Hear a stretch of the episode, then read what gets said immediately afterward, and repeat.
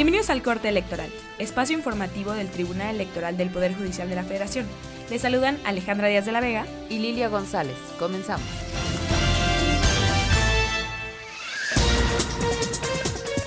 El Tribunal Electoral del Poder Judicial de la Federación acreditó la violencia laboral y discriminación por parte de los integrantes del Tribunal Electoral de San Luis Potosí y del Secretario General de Acuerdos contra la magistrada Yolanda Pedrosa Reyes.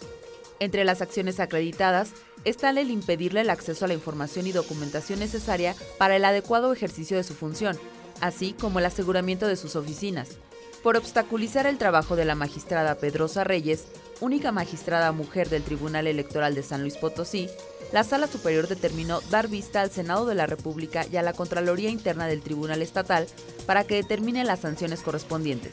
Asimismo, la magistrada y los magistrados electorales resolvieron que se deberá eliminar cualquier impedimento o barrera que tenga por objeto impedir el adecuado ejercicio de la función de Pedrosa Reyes como magistrada del tribunal local.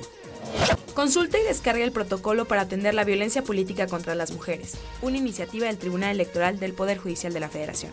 Este protocolo pretende orientar a las instituciones ante situaciones de violencia política contra mujeres y facilitar la implementación de las obligaciones internacionales, así como responde a la necesidad de contar con lineamientos generales que permitan a las autoridades actuar de forma inmediata frente a las víctimas.